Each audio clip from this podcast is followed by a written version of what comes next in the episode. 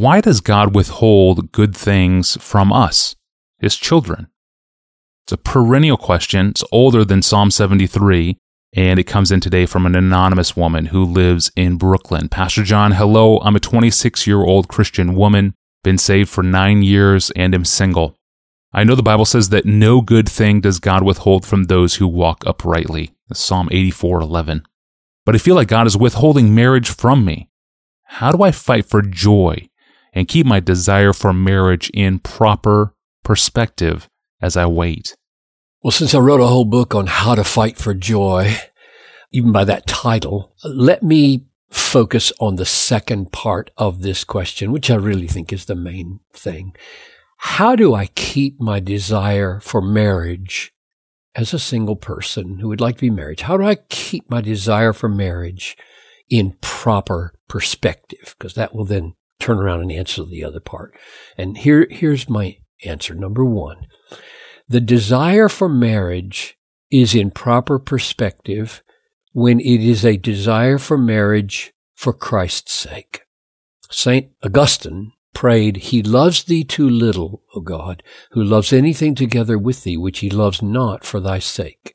He knew from the Bible that it is not wrong to desire food or drink or clothes or friend or knowledge or health or safety or marriage. It's not wrong to desire that.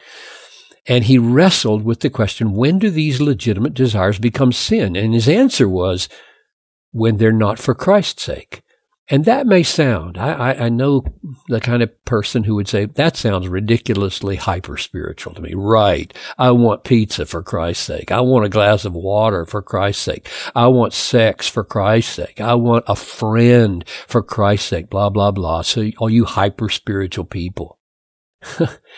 if, if you think Augustine sounds hyper spiritual because you're supposed to do everything for God's sake, you're not criticizing me or Augustine. You're criticizing God hmm. and the Bible because it was the inspired apostle, not Augustine, who said, whatever you do in word or deed, do everything in the name of the Lord Jesus. Desire pizza in the name of the Lord Jesus. Desire a glass of water in the name of the Lord Jesus. Desire sex in the name of the Lord Jesus. Desire marriage in the name of the Lord Jesus. Or he says it this way in 1 Corinthians 10:31, whether you eat or drink or whatever you do, do all to the glory of God. So my first answer is the desire for marriage is in proper perspective when it is a desire for marriage for Christ's sake. Number two, the desire for marriage is in proper perspective when it is a desire of faith, a desire carried and shaped and sustained by faith. The Bible says we're to walk by faith. 2 Corinthians 5 7. Live by faith, Galatians 2.20. Obey by faith, Hebrews 11 8. Which I take to include all the acts of the heart and the body. Let it all be by faith, because not to is to sin. Romans 14:23 whatever is not from faith is sin. So desiring marriage by faith would mean let the desire be embedded in the confidence that God did not spare his own son but gave him up for you and will according to this rock solid logic of of Romans 8:32 will give you all things with him, all things that you need to glorify him and to do his will, which is implied in the context because you might get killed in doing it. And that's what I think Romans 8:28 means and Matthew 6:33 means and Psalm 84:11 means the Lord God is a sun and shield. The Lord bestows favor and honor. No good thing does he withhold from those who walk uprightly. Faith lays hold on God's promises and believes them which keeps all of our desires in proper perspective. Number 3 the desire for marriage is in proper perspective when the sorrow of not having it does not sour into cynicism and bitterness. I think sorrow at the loss of innocent desires is not sin. Not unless the sorrow overwhelms godly joy. and sours into cynicism and bitterness and drags a single person into isolation and sin rather than friendship and service. Paul spoke of his many sorrows, Romans 9 2, 2 Corinthians 6 10.